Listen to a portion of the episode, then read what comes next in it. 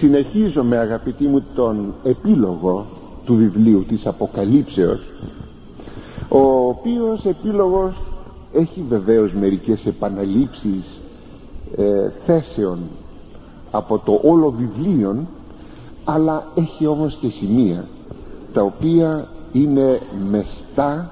Γι' αυτό και δεν μας αφήνουν να προχωρήσουμε κάπως πιο κάτω για να τελειώσουμε το βιβλίο αυτό ευρισκόμεθα στον ενδέκατον στίχον του τελευταίου κεφαλαίου. Ο αδικών αδικησάτο έτη και ο ρυπαρός ρυπαρευτεί το έτη και ο δίκαιος δικαιοσύνην ποιησάτο έτη και ο Άγιος αγιαστεί το έτη. Δηλαδή αυτός που αδικεί ακόμη αδικεί. Αυτός που είναι ρηπαρός ακόμη ας είναι ρηπαρός. Αυτός που είναι δίκαιος ας ε, μετέρχεται την αρετή την δικαιοσύνη δηλαδή την αγιότητα ακόμη πιο πολύ. Και αυτός που είναι Άγιος να γίνεται ακόμη περισσότερο Άγιος ίσως θεωρηθεί περίεργος αυτή η θέση όπως τουλάχιστον εκφέρεται αλλά δεν πρόκειται περί προτροπής. Το να πει δηλαδή ότι αυτός που αδικεί ας συνεχίσει να αδικεί. Και ας ανεβεί κι άλλα σκαλοπάτια ακόμη αδικίας. Αναμφισβήτητα δεν είναι θέμα προτροπής ο Άγιος Ανδρέας Κεσαρίας σημειώνει ούχος ούχ ως εις αδικίαν και ρυπαρίαν προτρέπων τα παρατεθέντα ήρικε μη γέννητο δεν τα είπε αυτά ο Χριστός ακριβώς για να προτρέψει να γίνουν οι άνθρωποι οι ρυπαροί περισσότερον ρυπαροί άλλως το της γνώμης φυλάτων ακατανάγκαστον ως ανήπη έκαστος το αρέσκον αυτό ποιησάτο ου βιάζω την προαίρεση μου. Αλλά σαν να ήθελε να είπε εφόσον η προαίρεσης είναι χωρίς εξαναγκασμόν ότι ο καθένας ας κάνει αυτό που του αρέσει. Αυτή την έννοια έχει. Ο ρυπαρός ρυπαρεθεί το έτη. Ο αδικών αδικησά το έτη. Ο δίκαιος ε, δικαιοσύνη ποιησά το έτη και ο Άγιος αγιαστεί το έτη πάνω σε αυτό για να το καταλάβουμε ο προφήτης Ιεζεκίλ σημειώνει τα δε λέγει Κύριος ο ακούων ακουέτο και ο απειθών απειθήτο μας είναι πολύτιμο αυτό το χωρίο γι' αυτό θα παρακαλέσω προσέξατε το. Είναι ανάλογο με εκείνο το οποίο είπε ο Χριστός ο έχων ότα ακούειν ακουέτο που εξυπακούεται ότι εκείνος που δεν έχει αυτιά δηλαδή δεν θέλει ας μην ακούσει. Διότι ένας που πάει να ακούσει λόγο έχει αυτιά, ακούει φυσικά. Τα αυτιά του δουλεύουν. Όταν λοιπόν λέει ο Κύριος ο έχων ότα ακούει να ακουέτο σημαίνει και ότι εκείνος που δεν έχει ότα δεν έχει αυτιά ας μην ακούσει. Δηλαδή εάν δεν θέλει ας μην ακούσει. Εάν θέλει ας ακούσει. Αυτή την έννοια έχει. Ο δε Ισαΐας γράφει αναφερόμενος στην ερήμωση της Βαβυλώνος ο αθετών αθετή ο ανομών ανομεί εννοώντας ότι η πόλης θα μείνει αμετανόητος παρότι εγγίζει το τέλος της είδατε ο αθετών αθετή ο ανομών ανομεί. Έχουμε μία θαυμασία του προφήτου Δανιήλ πάνω ακριβώς σε αυτό το σημείο και αναφέρεται εις τα έσχατα. Γι' αυτό σας είπα προσέξτε είναι μία ενδιαφέρουσα θέση χρησιμοτάτη για μας. Λέγει ο Δανίλης το 12ο κεφάλαιο στίχος 10 εκλεγώσει και εκλε, εκλεκανθώσει εκλευκανθώσει και πυραθώσει και αγιαστώσει πολύ. Και ανομίσως συνάνομοι και ους συνήσουσιν πάντες άνομοι και οι νοήμονες συνήσουσι όταν λέγει θα φτάνει το τέλος τότε θα εκλεγούν οι δίκαιοι θα αναδειχθούν θα λευκανθούν από τις θλίψεις όπως ακριβώς βάζομαι στο φούρνο μέσα και πληρώνομαι ε, υλικά άκαυστα. Τα ίδια τα τούβλα του φούρνου όταν ξεκινάμε το πύρωμα είναι μαύρα. Όταν πυρώσει ο φούρνος γίνονται άσπρα. Έτσι λέγει οι δίκαιοι θα αναδειχθούν θα λευκανθούν με τις θλίψεις θα καθαριστούν όπως η φωτιά καθαρίζει μέσα στο καμίνι θα αγνιστούν πολύ. Οι παράνομοι όμως θα εκτραπούν σε περισσότερες και μεγαλύτερες ανομίες. Όλοι οι ασεβείς δεν θα εννοήσουν τίποτα από όσα έχουν προφητευθεί. Οι ευσεβείς όμως θα εννοήσουν πολύ καλά τα πάντα αυτό θέλει να πει εδώ ο προφήτης ε, Δανιήλ. Αλλά ας προσέξουμε ας προσέξουμε είναι σημαντικό όπως σας εξήγησα ο Άγιος Ιωάννης Ευαγγελιστής στο προκείμενο χωρίο θέτει αυτό το, αυτή την θέση σε δύο ζεύγοι που έχουν μία ρυθμική απόδοση. Το πρώτο ζεύγος ο αδικών και ο δίκαιος. Το δεύτερο ζεύγος ο ρηπαρός και ο Άγιος. Ποιος είναι ο αδικών ποιος είναι ο δίκαιος. Ο αδικών εν ευρία ενία και ο δίκαιος εν ευρία ενία και σημαίνει αυτός που αμαρτάνει ή αυτός που είναι ευσεβής. Αλλά επάνω σε τι; Επάνω στα θέματα της πίστεως. Διότι το ρηπαρός έρχεται να δώσει μια πιο ειδικότερα ε, ερμηνεία του θέματος. Άρα λοιπόν ο αδικών και ο δίκαιος ξέρετε δικαιοσύνη στην Αγία Γραφή σημαίνει αγιότητα. Εν ευρία ενία. Δεν είναι η δικαιοσύνη με τη στενή έννοια όπως λέμε η δίκαιη της Παλαιάς Διαθήκης σημαίνει οι, οι Άγιοι της Παλαιάς Διαθήκης. Έτσι με την ευρία αυτή έννοια είναι οι αμαρτάνοντες στο θέμα της πίστεως κυρίως. Ή οι άλλοι οι μη αμαρτάνοντες στο θέμα της ευσεβίας. Είναι δηλαδή ευσεβής. Ο ρήπαρος με το αντίστοιχο ο Άγιος ο ρηπαρός εν, εν μία ηθική σημαίνει αυτός που αμαρτάνει κυρίως στα σαρκικά αμαρτήματα. Εν αντιδιαστολή προς το Άγιος που σημαίνει ο άμωμος εν μία ηθική και αρνητικός και θετικός δηλαδή και δεν κάνει πράξη αμαρτίας και ζει ζωή αγιότητος. Πάντως η έννοια του όλου χωρίου δείχνει ότι οι άνθρωποι της γης είναι πνευματικώς χωρισμένοι σε δύο στρατόπεδα. Δύο στρατόπεδα. Εκείνων που ευσεβούν και αγιάζονται κατάυξηση και εκείνων που ασεβούν και ρηπαίνονται ομοίως κατάυξηση σε τρόπο ώστε ανάμεσα στα δύο αυτά στρατόπεδα να υπάρχει ένα χάσμα το οποίο διαρκώς να μεγαλώνει.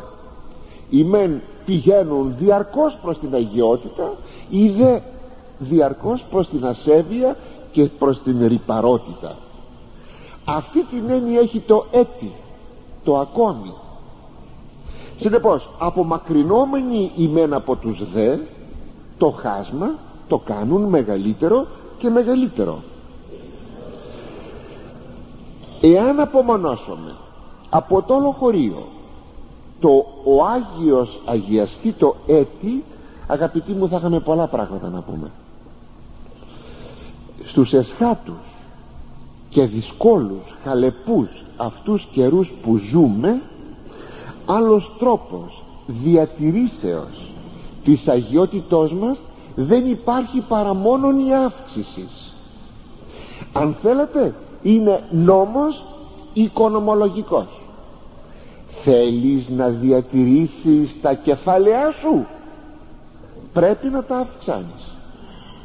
Εάν σταματήσεις να τα αυξάνεις αυτά θα αρχίσουν να ελαττώνονται. Έτσι εάν θέλουμε πραγματικά να αυξηθούμε στην αγιότητα ή μάλλον να διατηρηθούμε στην αγιότητα πρέπει να την αυξάνουμε την αγιότητα. Αυτή την έννοια έχει αγαπητοί του ότι ο Λόγος του Θεού μας παραγγέλει και μας λέγει όταν ο κόσμος διαρκώς θα απομακρύνεται από τον Θεό η αποστασία του θα γίνεται μεγαλύτερα και μεγαλύτερα τον ίδιο χρόνο οι πιστοί πρέπει να προσεγγίζουν περισσότερο και περισσότερο το Θεό. Ξέρετε τι σημαίνει; Ότι δεν πρέπει να υπάρχει καμία σχέση ανάμεσα στα δύο αυτά στρατόπεδα. Δεν πρέπει να υπάρχει καμία σχέση ανάμεσα στον Άγιο και τον Ευσεβή με τον Ασεβή και τον Ρυπαρό δεν θα ανοίξει διάλογο ο ένας με τον άλλον. Κανέναν διάλογο δεν θα πούν ελάτε να κουβεντιάσουμε γιατί αν πούν ελάτε να κουβεντιάσουμε τότε εκείνοι που θα αδικηθούν εκείνοι που θα ζημιώσουν θα είναι οι Άγιοι. Δεν χρειάζεται διάλογος. Θέλουν να διορθωθούν οι άλλοι. Ο δρόμος είναι ανοιχτός. Απλούστατα μπορούν να διορθωθούν. Το έλα να κουβεντιάσουμε όχι με την έννοια να, να σου διασαφίσω ποια είναι η πνευματική ζωή αλλά με την έννοια ότι να αρχίσουμε να βάζουμε λίγο νερό στο κρασί μας. Προσέξτε αγαπητοί μου κατά τεκμήριον είσαστε πνευματικοί άνθρωποι εφόσον πληρείτε των χώρων αυτών και ακούτε λόγο Θεού τον οποίον αγαπάτε. Κατά τεκμήριον λοιπόν είσαστε ευσεβείς άνθρωποι. Εάν θέλουμε να διατηρήσουμε αυτή την ευσεβιά μας μην ερωτοτροπούμε με τον κόσμο μην ερωτοτροπούμε με τους ασεβείς ανθρώπους μην προσπαθούμε να έχουμε προσεγγίσεις γιατί θα χαλάσουμε. Αντιθέτως θα πρέπει να αυξάνομαι εις την αγιότητα και εις την αρετή. Αν μου πείτε μα γιατί έτσι αφήνει ο Θεός να υπάρχει αυτή η συνύπαρξη η όχι τροπική η τοπική συνύπαρξη όχι τροπική. Απλώς στον κόσμο αυτόν συνυπάρχουμε ημέν με τους δε μη μας παραξενεύει. Ενθυμίστε την παραβολή των ζυζανίων που είπε ο Κύριος. Και όταν στο χωράφι με το σιτάρι που εσπάρει εφήτρωσαν και τα ζυζάνια. Ενθυμίστε οι αγρότες εκείνοι οι εργάτες τι είπαν στο αφεντικό τους να πάμε να ξεβοτανίσουμε το χωράφι. Και τους είπε όχι ο Κύριος. Και τους είπε εκείνο τον παράξενο λόγο. Άφετε συναυξάνειν. Αφήστε να μεγαλώνουν και ο σύτος και τα ζυζάνια. Μεγαλώνει το ένα μεγαλώνει και το άλλο. Με την παραβολή αντιληφθήκατε το νόημα των λόγων ο δίκαιος να γίνεται πιο δίκαιος ο Άγιος πιο Άγιος ο ασεβής πιο ασεβής ο ρηπαρός πιο, πιο ρηπαρός. Αυτό σημαίνει. Μεγαλώνει το ένα μεγαλώνει το άλλο. Και συνεπώς μεγαλώνουν μεν είναι στον ίδιο χώρο στο χωράφι του κόσμου τούτου αλλά εύκολα κανείς διακρίνει. Ο σύτος σύτος το ζυζάνιο ζυζάνιο. Δεν μπορεί να γίνει το ζυζάνιο σύτος ούτε ο σύτος ζυζάνιο.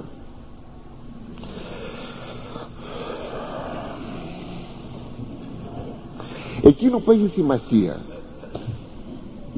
είναι ότι το θέμα βρίσκεται κάτω από τη δική μας την προαίρεση.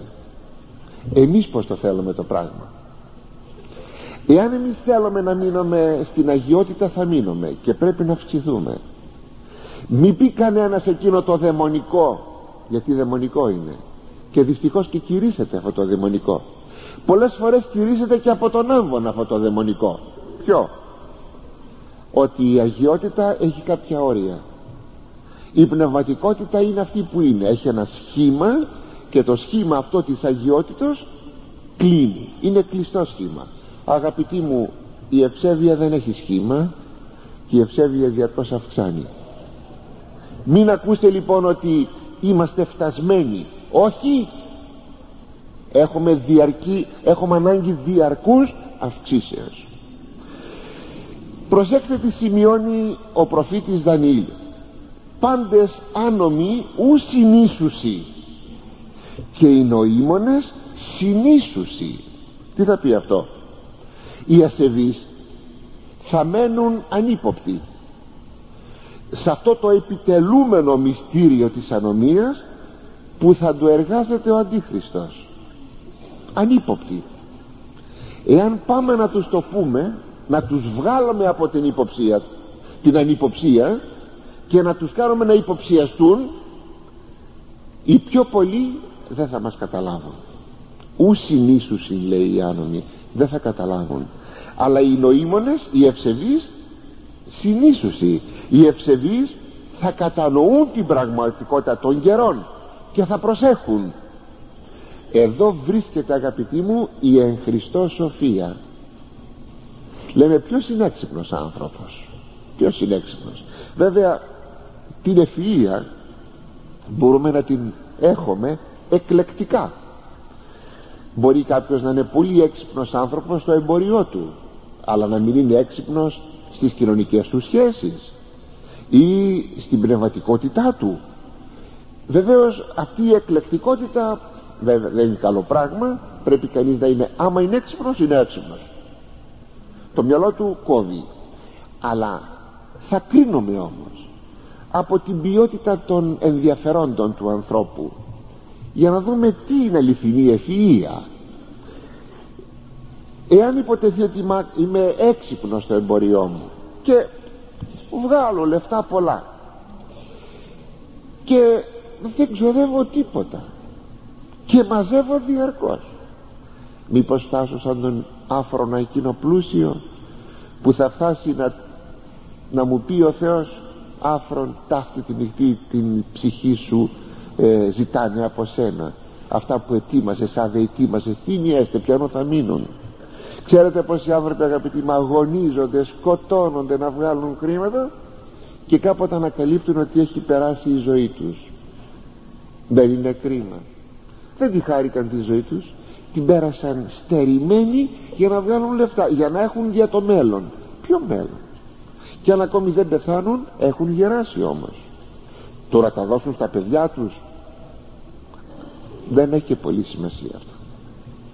Αυτοί που δεν δούλεψαν θα τα φάνε γρήγορα θα τα σπαταλίσουν τα παιδιά ναι ναι. Το λέει θαυμάσιο ο Ιερός Χρυσόστομος και η πείρα το αποδεικνύει. Αλλά ποια είναι τότε η ευφυΐα η αληθινή ευφυΐα να καταλάβεις το πραγματικό σου συμφέρον. Το πνευματικό σου συμφέρον. Και ποιο είναι; Είναι το εν συμφέρον. Είναι αυτό που λέγει εδώ ο Δανίλ και οι νοήμονες οι έξυπνοι συνήσουσοι θα καταλάβουν. Θα, μπορούν, θα μπορούμε να μελετάμε τον καιρό τους καιρούς να ξέρουμε τι γίνεται γύρω μας και να αυξάνουμε στην αγιότητα. Γι' αυτό σας εξήγησα ότι μη πυρονόμαστε μη σκανδαλιζόμαστε γιατί η εποχή μας είναι δύσκολη γιατί υπάρχουν πολλοί που παίρνουν το δρόμο της απολίας. Άστε τους το δρόμο τους. Εκείνο που έχουμε να κάνουμε εμείς είναι ότι κάνουν και εκείνοι. Αυξάνουν στο κακό και εμείς το καλό. Και θα πρέπει να κατανοούμε πολύ καλά ποιο είναι το πραγματικό μας συμφέρον. Δεν νομίζετε ότι είναι κάτι που πραγματικά πρέπει να το προσέξουμε; Ιδού έρχομαι ταχύ και ο μισθός μου μετεμού αποδούνε εκάστο ως το έργον έστε αυτού. 22,12 να έρχομαι γρήγορα. Και ο μισθός μου είναι μαζί μου. Για να αποδώσω στον καθένα σύμφωνα με το έργο του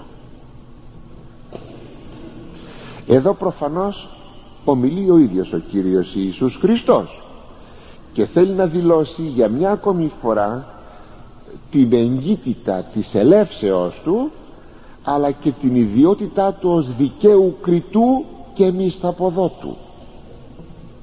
Πάντως κεντρικό σημείο του όλου στίχου είναι η έννοια του μισθού.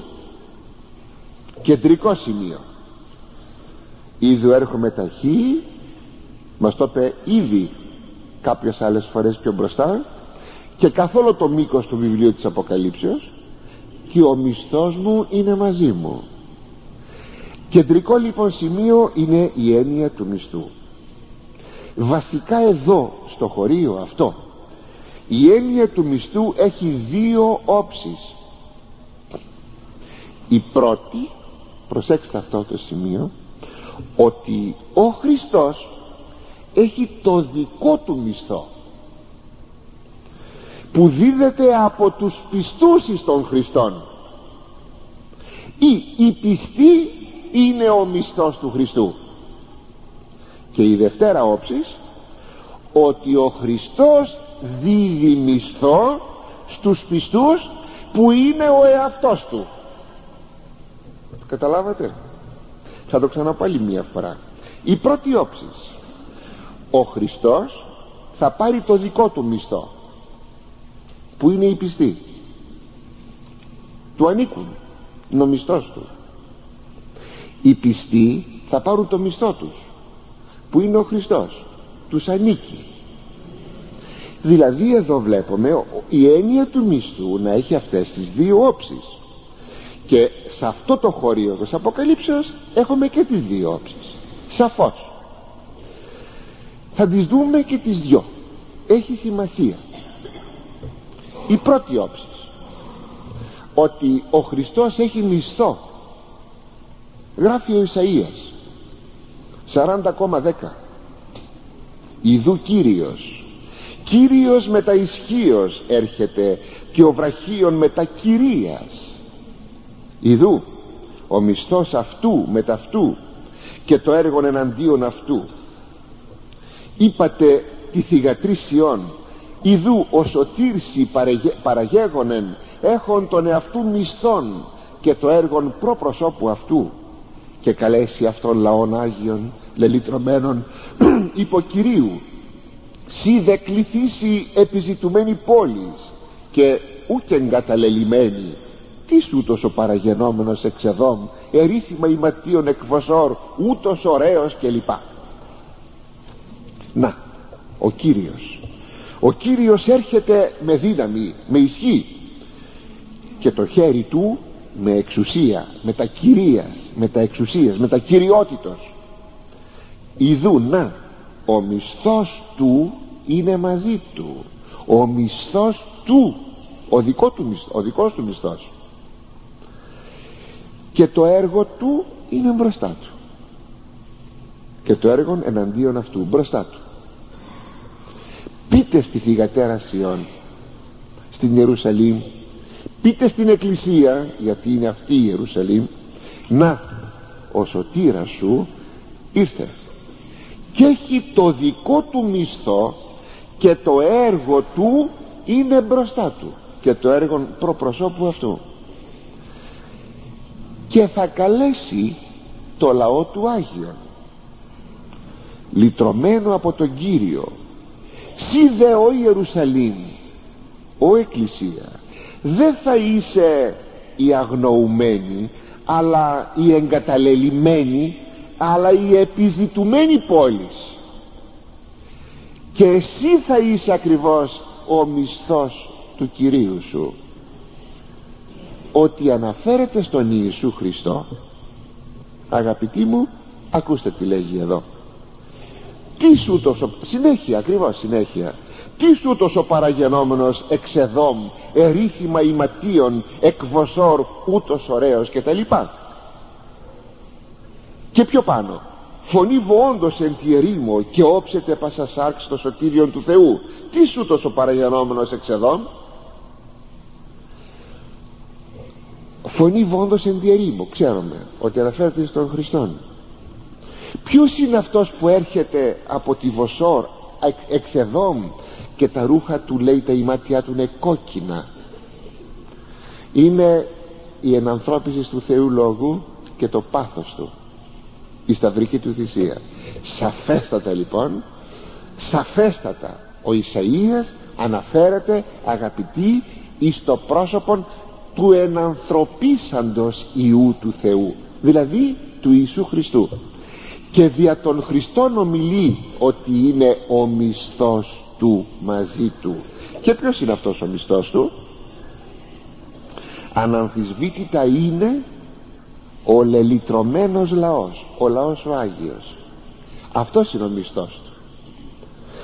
Επάνω σε αυτό ο Άγιος Κύριλλος Αλεξανδρίας σημειώνει μισθόν ονομάζει τον εκ του κατασάρκα τεθνάνε καρπών. Δηλαδή ο Χριστός η, η, ο καρπός της, ε, του ότι πέθανε επί του σταυρού. Έφυγαρ ότι αμήν λέγω ημίν εάν μη ο κόκκος του σύτου πεσώνει στην γη να αποθάνει αυτός μόνος μένει. Εάν δε αποθάνει καρπών πλοίων αφή ουκούν ουκάμιστος ουδε άκαρπος η οικονομία. Ώστε λοιπόν η οικονομία θα πει το μυστήριο της ανθρωπίσεως δεν μένει ούτε χωρίς μισθών ούτε χωρίς καρπών. Α, ώστε λοιπόν έχει μισθό ο Χριστός. Ο άνθιμος Ιεροσολύμων σημειώνει όπερ σημαίνει ερμηνεύοντας το χωρίο της Αποκαλύψεως ότι η ανθρώπινος φύσης εις προσήλυφεν ειν προσήλυφεν την οποία πήρε ο Υιός του Θεού επί τη θεία αυτού υποστάση ανθονιπέστη καμάτων και παθημάτων υπέρ της σωτηρίας του παντός έλαβε μισθόν και αμοιβήν το συμπροσκυνήστε άμα τη θεότητη αυτού αχώριστος και αδιάστατος ούσα της θεότητος και το συμπαραγενέστε εν τη εσχάτη ημέρα η να κρίνει τι σημαίνει αυτό; Αυτό το συμπροσκυνήστε και συμπαραγενέστε και τι, ποιος είναι αυτός ο μισθός του; Προσέξτε. Ποιος ο κόπος του Θεού; Ο κόπος του Θεού είναι η ενανθρώπισή του και τα παθήματά του με αποκορύφωμα των σταυρών. Είναι ο κόπος του είναι η δουλειά του. Ποια είναι η πληρωμή του τώρα του Ιησού Χριστού; Να πληρωθεί εκείνο που εκέρδισε. Ποιο εκέρδισε; Εξηγόρασα σε εμάς εκ της κατάρα, κατάρας του νόμου το τιμίο σου αίματι και τα λοιπά. Μας εξηγόρασες. Δηλαδή μας εκέρδισες κοπίασες και πήρες το μισθό σου. Ποιος είναι ο μισθός σου; Ο λαός σου. Όπως λέει ο Ισαΐας ο λαός ο Άγιος ο λελιτρωμένος υπό του Κυρίου. Αυτός είναι ο μισθός του Χριστού. Προσέξτε ακόμη κάτι άλλο. Λέει ότι εδώ όχι μόνο ένεκα της υποστατικής του ενώσεως προσκυνείται διότι η ανθρωπίνη φύση του Χριστού προσκυνείται ένεκα της υποστατικής του ενώσεως διότι είναι ένα πρόσωπο δύο οι φύσεις η Θεία και η ανθρωπίνη. Και όπως σας έλεγα μια περασμένη φορά το σώμα του Χριστού είναι λατρευτόν. Και στο μυστήριο της Θείας Ευχαριστίας έχουμε λατρεία έχουμε λατρευτικήν όχι τιμητικήν λατρευτικήν προσκύνηση πρώτου μυστηρίου της Θείας Ευχαριστίας πρώτου Αγίου Άρτου του σώματος και του αίματος του Χριστού. Αλλά λέει ο μισθός του λέει ο, ο άνθιμος Ιεροσολύμων και η αμοιβή του είναι το συμπροσκυνήστε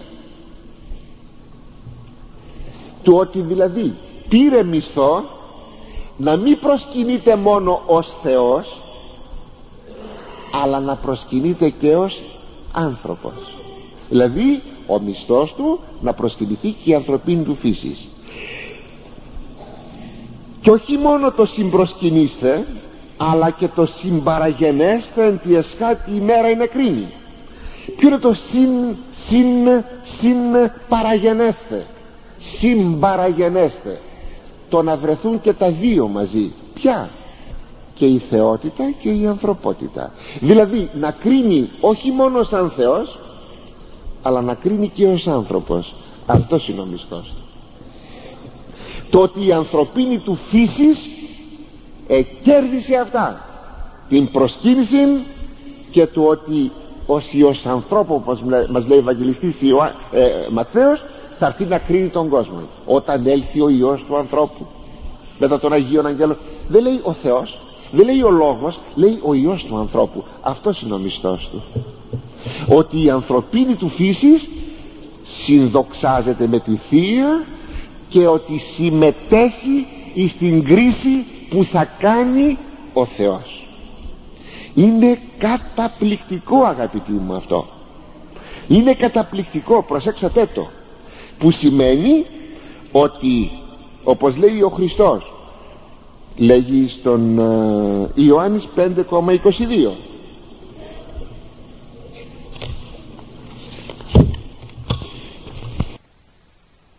κοπιακός εκ της οδηπορίας και σταυρώθηκε.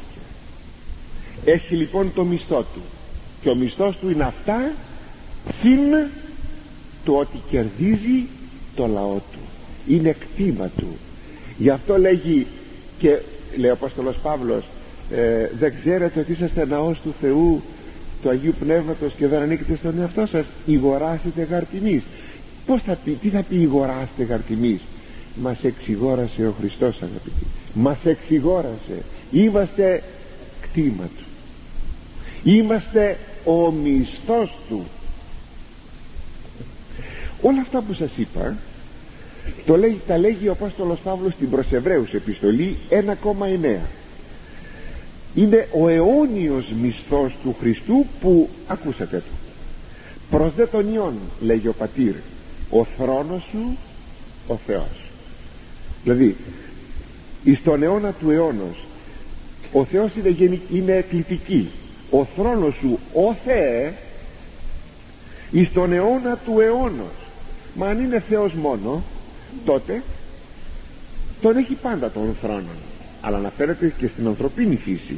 Ράβδος ευθύτητος η ράβδος της βασιλείας σου. Η γάπη σας δικαιοσύνη με την ανθρωπίνη φύση εννοείται.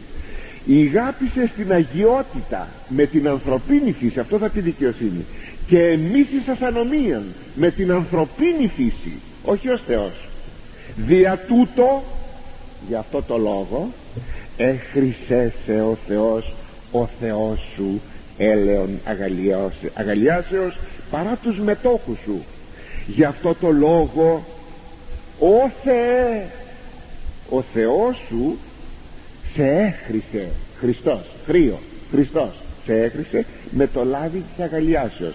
Σε ανεκήρυξε δηλαδή και χρησμένων Χριστών παρά τους μετόχους σου παραπάνω από τους συντρόφους σου τους Αποστόλους και τους άλλους ανθρώπους είναι ο μέγας μισθός του Χριστού. Το είχατε φανταστεί ποτέ ότι ο Χριστός έχει μισθό. Έχουμε όμως και την άλλη όψη. Του μισθού την άλλη όψη. Είναι ο κόπος των πιστών που ο μισθός τους είναι ο Χριστός. Ο Χριστός έχει εμάς μισθό και εμείς έχουμε μισθό για το δικό μας τον κόπο έχουμε μισθό των Χριστών αυτή η έννοια όπως και η πρώτη είναι διάχυτη στην Αγία Γραφή και στην Παλαιά και στην Καινή Διαθήκη. Αγαπητοί μου είναι διάχυτη αυτή η έννοια. Αλλά πριν αναλύσουμε αυτήν την όψη ποιος είναι ο μισθός των πιστών καλό θα ήταν να διασαφίσουμε το θέμα του μισθού διότι έχει τύχει πολλής παρανοήσεως εκ μέρους και της φιλοσοφίας και της εν γέννη κοσμικής νοοτροπίας. Όπως θα ξέρετε ο Κάντιος εκατηγόρησε τον χριστιανισμό διότι στην ηθική του χρησιμοποίησε τον μισθόν την αμοιβή δηλαδή ο Κάντιος ζητά το αγαθό μη εξαρτώμενο από το Θεό ή από άλλα ελαττήρια. Θέλει το αγαθό ο Κάντιος αυτόνομο ανεξάρτητο από το Θεό. Θέλει το αγαθό για το αγαθό. Να κάνεις το καλό όχι διότι το λέγει ο Θεός ούτε διότι θα έχεις κάποιον μισθόν αλλά να κάνεις το καλό απλώς γιατί αγαπάς το καλό τίποτα άλλο. Και συνεπώς θεωρήθηκε η άποψη αυτή του Καντίου ανωτέρα ως προς τα ελαττήρια και συνεπώς η ηθική του Ευαγγελίου καταδικάζεται δήθεν εις το σημείο αυτό. Αλλά εάν το Ευαγγέλιο προβάλλει την αμοιβή και τον μισθό μήπως δεν μας κατηγορούν αγαπητοί μου και εμάς οι απ' έξω άνθρωποι. Πάτε λέει να κερδίσετε τη Βασιλεία του Θεού. Συμφεροντολόγοι. Μακάρι να κοιτούσαμε πραγματικά γιατί δεν μας κατηγορούν ότι είμαι θα συμφεροντολόγοι στις δουλειές μας και στα εμποριά μας και στα χρήματά μας. Τέλος πάντων. Εάν το Ευαγγέλιο προβάλλει την αμοιβή και το μισθό όπως νοείται πρέπει να ερευνήσουμε πως ακριβώς νοείται αυτός ο μισθός. Παρακολουθήστε. Η έννοια του μισθού περιέχει την έννοια της δικαιοσύνης. Και συνεπώς εκφράζει τη δικαιοσύνη του Θεού. Τι θα πει μισθός; Δούλεψα θα πληρωθώ. Όταν λοιπόν μιλάμε για τον μισθό έχουμε την έννοια της δικαιοσύνης. Και ξαναλέγω άλλη μια φορά. Και συνεπώς έχουμε εδώ την έκφραση της δικαιοσύνης του Θεού. Πρώτο σημείο λοιπόν η δικαιοσύνη του Θεού.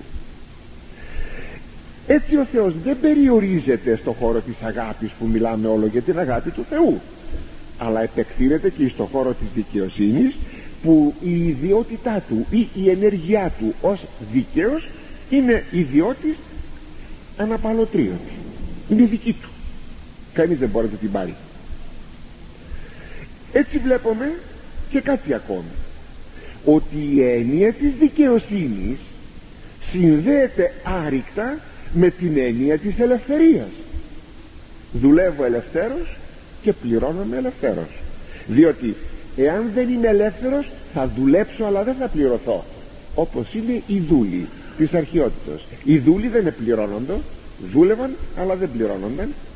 Συνεπώς έχουμε τώρα την έννοια της δικαιο... του μισθού. Ο μισθός έχει την έννοια της δικαιοσύνης και την έννοια της ελευθερίας. Ο Θεός αφήνει ελεύθερο τον άνθρωπο να ενεργήσει θετικά ή αρνητικά απέναντι στο Ευαγγέλιο ό,τι θέλεις κάνει. Αλλά ο Θεός δεν θέλει αλλά και ούτε συμφέρει στον άνθρωπο να σταθεί αρνητικά απέναντι στο Ευαγγέλιο. Δεν συμφέρει στον άνθρωπο. Μπορεί. Προσέξτε μπορεί. Δεν συμφέρει. Ο Θεός δίνει τη δυνατότητα να μπορέσει ο άνθρωπος. Δεν το θέλει όμως. Γι' αυτό λέει ο Απόστολος Παύλος θα λέγαμε κλασική διατύπωση. Α Κορινθίους 6,12 πάντα μη έξεστη αλλού πάντα συμφέρει. Όλα μου επιτρέπονται αλλά όλα δεν με συμφέρουν. Πάντα μη έξεστη αλλού και εγώ εξουσιαστήσω με υπότινος όλα μου επιτρέπονται αλλά εγώ δεν θα γίνω δούλος από τίποτε. Δεν θα εξουσιαστώ από τίποτε. Αυτή είναι η έννοια της Ευαγγελικής Ελευθερίας όχι η αισθησία που την έχουμε έξω. Αυτή είναι η έννοια. Ως δυνατότητα και αγαθού και κακού αλλά και εκλογή μόνο του αγαθού.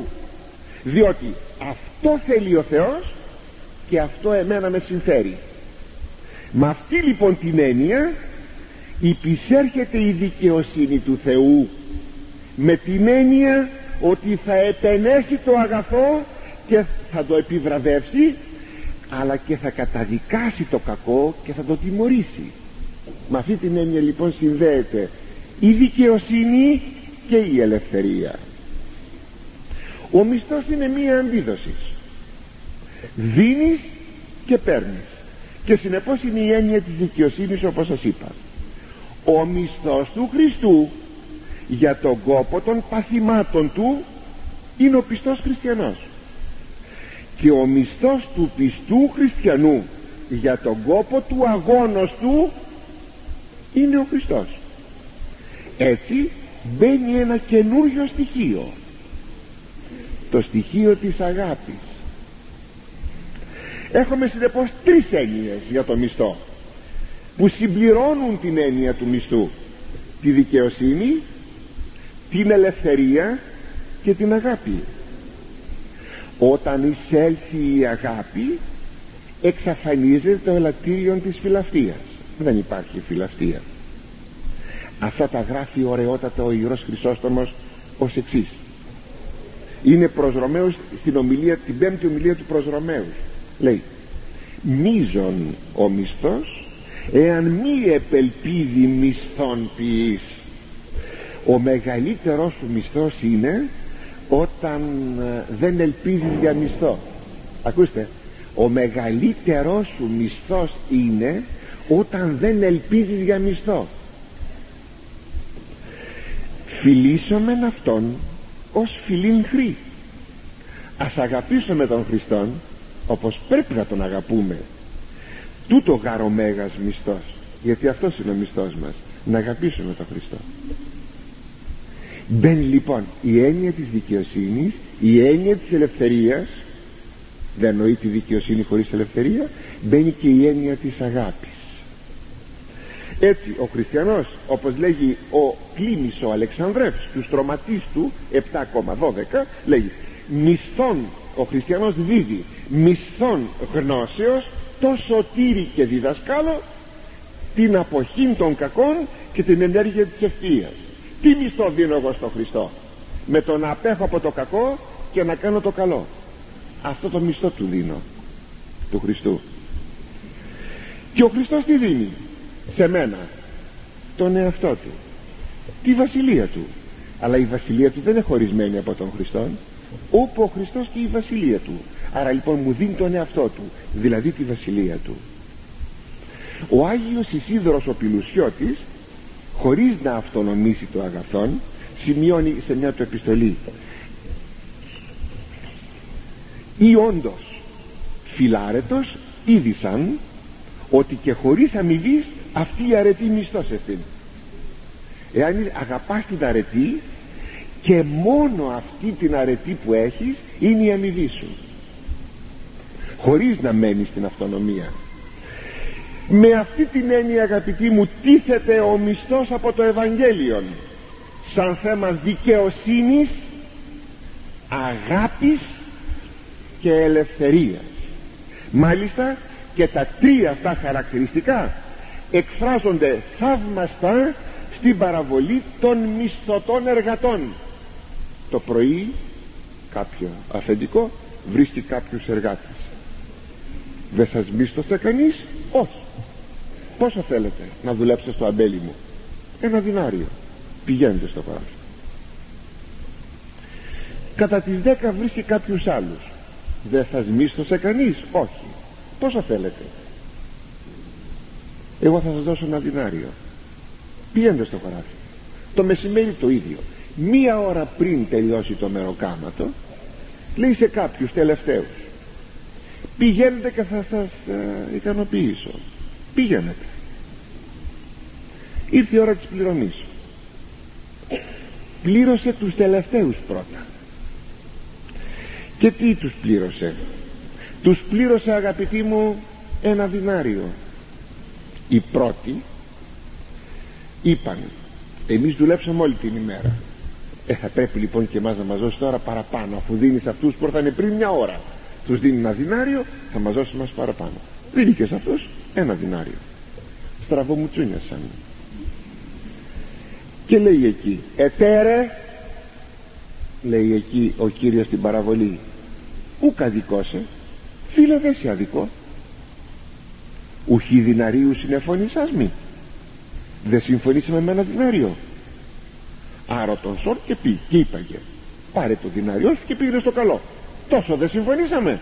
Αυτό σου δίνω θέλω δε τούτο το εσχάτο δούνεως και εσύ εγώ θέλω να δώσω σε αυτόν τον τελευταίο που ήρθε τώρα να του δώσω όσο σου έδωσα και σένα τι σε νοιάζει.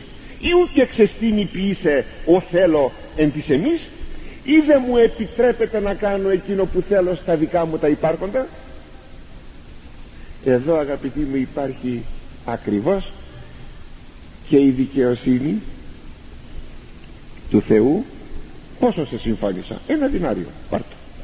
Ξέρετε τι το δινάριο; Είναι η βασιλεία του Θεού. Πάρτο. Τόσο δεν σε συμφώνησα. Τι σου είπα δεν σε γέλασα υπάρχει ακόμα και η ελευθερία του Θεού. Θέλω δε τούτο το εσχάτω δούνε και ως και εσύ. Ή ούτε ξεστημιποίησε ο θέλω εν της εμείς. Δεν έχω δικαίωμα να κάνω τι θέλω στα δικά μου. Η ελευθερία μου. Και ακόμη το ότι δίνει και στον τελευταίο ένα δινάριο και σε αυτόν τη βασιλεία του Θεού αυτό είναι τώρα η αγάπη του Θεού. Η έννοια λοιπόν του μισθού αγαπητοί μου ευαγγελικά έχει αυτές τις τρεις διαστάσεις. Της δικαιοσύνης της ελευθερίας και της αγάπης. Αυτή την έννοια έχει. Εκείνη που δεν πιάνει το μυαλό του κόσμου να αντιληφθεί και θα να κατηγορούν ότι υπάρχει ο μισθός. Φυσικά πρέπει να πούμε ότι το έργο του ανθρώπου μπροστά στο έργο του Θεού ούτε καν έργο λογίζεται.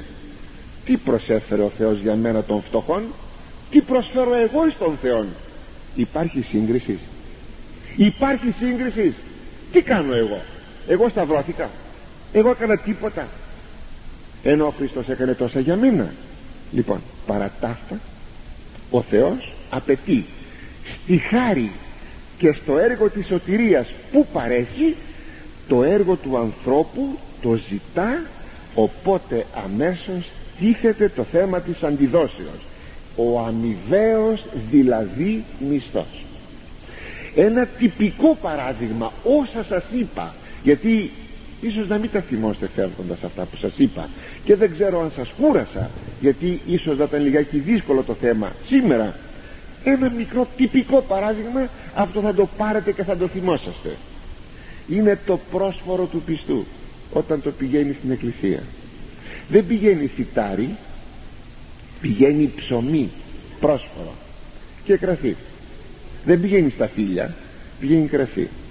Ωραιότατα λέγει ο Καβάσκυλας στη Θεία του Λειτουργία. Λέει το εξής προσφέρομαι δια του, ε, υπό, το, υπό τα είδη του άρτου και του είδου προσφέρουμε τον κόπο μας. Αλέσαμε το σιτάρι το κάναμε δηλαδή αλεύρι το ζυμώσαμε το ψήσαμε. Το σταφύλι το πατήσαμε δημόθηκε έγινε κρασί συνεπώς όταν πηγαίνουμε το πρόσφορό μας και το κρασί μας δεν πηγαίνουμε απλώς παρά τον κόπο μας ακούτε πηγαίνουμε τον κόπο μας. Το δώρο μας είναι από τον κόπο μας. Έχουν δίκιο μερικοί που λένε ότι δεν το πλήρωσα, δεν το φτιάξα δεν έχει αξία. Βεβαίως δεν έχει αξία. Πρέπει να υπάρχει εκεί ο κόπος. Βέβαια δίνεται να αλλάξει ο κόπος. Αν δώσω χρήματα τα χρήματα κάπου αλλού δούλεψα. Εν αυτή περιπτώσει αυτό είναι κάτι υποδέστερο. Ας είναι. Και τι θα πάρω από τον Χριστόν; Εγώ τι του πήγα. Ένα ψωμί του πήγα και λίγο κρασί. Τι θα πάρω; Το μέγιστο το σώμα του και το αίμα του. Αυτή είναι, αυτός είναι ο μισθός αγαπητοί μου ο αμοιβαίος μισθός. Προσέξατε το ο αμοιβαίος μισθός. Του πηγαίνω το δώρο μου και μου δίνει το δώρο του. Παίρνει το δικό μου και παίρνω το δικό του. Παίρνει εμένα και παίρνω εκείνον αυτή είναι η έννοια του μισθού μέσα στο Ευαγγέλιο. Αυτή η ορθόδοξος έννοια του μισθού στους Λατίνους δεν υπάρχει έτσι. Αυτοί στηρίζονται στον προσωπικό τους σκόπο στα έργα τους και τις αξιομιστίες των Αγίων. Αυτό είναι ξένο στην ορθόδοξη πνευματικότητα. Οι προτεστάντες ακόμη μένουν μόνο στη χάρη του Θεού και όχι στον προσωπικό κόπο. Τον προσωπικό κόπο τον εξαφανίζουν. Γι' αυτό και δεν τους αρέσει και η επιστολή του Αγίου Ιακώβου του αδελφού Θεού δεν τους αρέσει. Που μιλάει για κόπο, για εργασία για αγώνα, για αρετή.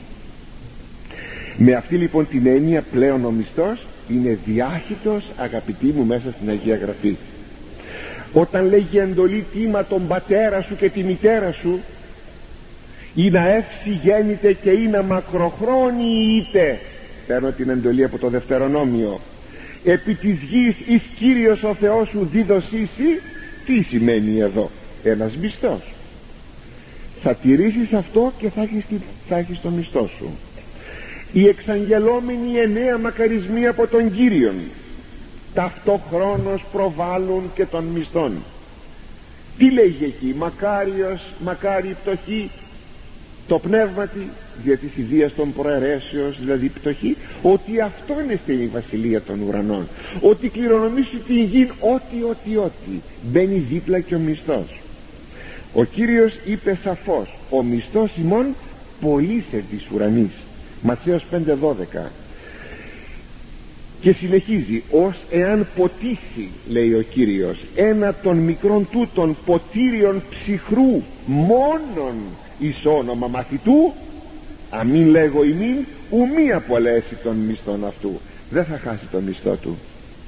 Ο Ευαγγελιστής Ιάννης μας λέγει πρώτου φάσματος του Αντιχρίστου και της επερχομένης πλάνης στη Δευτέρα του Επιστολή στίχος 8 βλέπετε αυτούς προσέχετε τον εαυτό σας. Ή να μη απολέσομεν άιργασάμεθα να μην χάσουμε εκείνα που δουλέψαμε. Α, είδατε άιργασάμεθα εκείνα που δουλέψαμε. Είναι ο κόπος ο αγώνας της πνευματικής ζωής. Οι υδρότες της πνευματικής ζωής. Αλλά μισθών πλήρη απολάβομεν. Αλλά να πάρουμε ολόκληρο μισθό. Μπορεί να πάρει κανείς και μισθό μισθό. Οι στάσεις του ανθρώπου απέναντι στο Θεό μπορεί να πάρει τρεις μορφές. Ως στάσεις δούλου ως στάσεις μισθωτού και ως στάσεις ιού. Αυτός που έχει δουλικό φρόνημα τηρεί το Ευαγγέλιο διότι λέγει εντέλεται ο Θεός ο μισθωτός υπολογίζει στο μισθό που θα πάρει από το Ευαγγέλιο. Ποιος; Τηρεί το Ευαγγέλιο μόνο από την αγάπη του προς το Θεό. Οι δύο πρώτοι μένουν στη δικαιοσύνη. Ο πρώτος ούτε καν στη δικαιοσύνη. Αλλά ο τρίτος ο Υιός τα τρία αυτά στοιχεία του μισθού έχει και την αγάπη. Και τα τρία βεβαίως είναι νόμιμα. Προσέξτε και τα τρία είναι νόμιμα. Αλλά το τελευταίο αν σταθεί κανείς σαν Υιός απέναντι στον Θεό αυτό είναι το μέγιστο. Γι' αυτό και σημειώνει ο Απόστολος Παύλος ο οποίος λέγει βέβαια ότι είναι δούλος του Χριστού αλλά στην πραγματικότητα είναι Υιός του Θεού γράφει. Στην Δευτέρα προς Κορινθίους 5,9 φιλοτιμούμεθα είτε ενδημούντες είτε εκδημούντες ευάρεστη αυτό είπε φιλοτιμούμεθα κοιτάξτε αυτή η λέξη η παραχωμένη η παραμερισμένη αυτή η λέξη που λέγεται φιλοτιμία. Ξέρετε έχει πεθάνει το φιλότιμο από τον κόσμο αυτό ναι μένει μόνο αραχνιασμένο σε κάποιους ανθρώπους λίγους. Φιλοτιμούμεθα λέγει φιλοτιμούμεθα απέναντι στο Θεό είτε ζούμε στον παρόντα κόσμο είτε φεύγουμε από τον παρόντα κόσμο να είμεθα ευάρεστοι να τον ευχαριστούμε τον Θεό όχι από μισθόν όχι από καθήκον όχι από δουλικότητα αλλά από αγάπη. Έτσι αγαπητοί μου έρχεται ο Χριστός αποδούνε κάστο ως το έργον έστε αυτού. Έρχεται ο Χριστός να δώσει το έργο στο έργο του καθενός να δώσει το μισθό του. Αυτή είναι η έννοια του μισθού. Αλλά ας δούμε ακόμα μερικά δύο-τρία σημεία πριν κλείσουμε το χωρίον αυτό όταν έρχεται ο Χριστός αποδούνε εκάστο ως το έργον έστε τούτου αυτού είναι η ώρα των μεγάλων λογαριασμών οι μεγάλοι λογαριασμοί. Ας θυμηθούμε την παραβολή των ταλάντων. Όταν ζήτησε λόγον πέστε μου τι κάνατε εσείς πήρατε τάλαντα και ξέρετε τάλαντο δεν είναι μόνο τα χαρίσματα τάλαντα είναι, τάλαντο είναι και η ψυχή μας. Είναι αυτό το κατοικώνα που πήραμε τάλαντο πολύτιμο και καλούμεθα να το αυξήσουμε να το περάσουμε από το κατοικώνα στο καθομοίωση. Έτσι ας τη θυμηθούμε αυτή. Η απόδοση του μισθού πρέπει να πούμε ότι είναι απολύτως προσωπική. Δεν υπάρχουν αξιομιστίες εδώ μη μεταβιβαζομένοι σε άλλους ανθρώπους. Δεν μπορώ να πω ότι εγώ έγινα πολύ Άγιος και θα σου δώσω λίγη αγιότητα. Δεν μεταβιβάζεται η αγιότητα. Και συνεπώς και ο μισθός είναι απόλυτα προσωπικός. Γι' αυτό λέει εδώ αποδούνε εκάστο εκάστο στον καθέναν ως το έργο έστε αυτού όπως θα είναι το έργο του εκείνο το ως το έργο έστε αυτού δείχνει ακόμα και την ποιότητα του έργου. Εάν έχθισες με χρυσόν με άργυρον, με πολιτήμους λίθους με καλάμι ή χόρτον όπως λέγει ο Απόστολος Παύλος. Ποια παρακαλώ είναι η ποιότητα του έργου σου; Δείχνει ακόμη και τον όγκον του έργου. Εάν απέφερες έργων εκατονταπλάσιων ή εξικονταπλάσιων ή τριακονταπλάσιων και λέει έργων σε ενική εκφορά για να δηλώσει το ενιαίο της πνευματικότητος. Δεν μπορείς να κάνεις έργον σε μια αρετή εδώ και κάπου αλλού να χωλένεις και να μαρτάνεις. Δεν μπορείς να είσαι πόρνος και ελεήμων. Μερικοί νομίζουν ότι μπορεί να είναι στην πορνεία αρκεί να κάνουν ελεημοσύνες όχι. Ένα είναι το έργο ένα και ο, ένας και ο μισθός. Λέει ο Κύριος ότι ο μισθός μου μετεμού είναι. Είναι μαζί μου που δείχνει ότι ο αληθής και ο αιώνιος και ανέκλειπτος μισθαποδότης είναι μόνος ο Χριστός. Κανένας άλλος. Και τέλος όταν ο Ιερός Ευαγγελιστής χρησιμοποιεί το ρήμα αποδούνε αποδούνε να αποδώσω δείχνει αυτόν τον αμοιβαίων μισθών. Αυτόν που δίδει ο πιστός στο Χριστό για το έργο του και αυτόν που δίνει ο Χριστός εις τον πιστό για τον αγώνα του και για το έργο του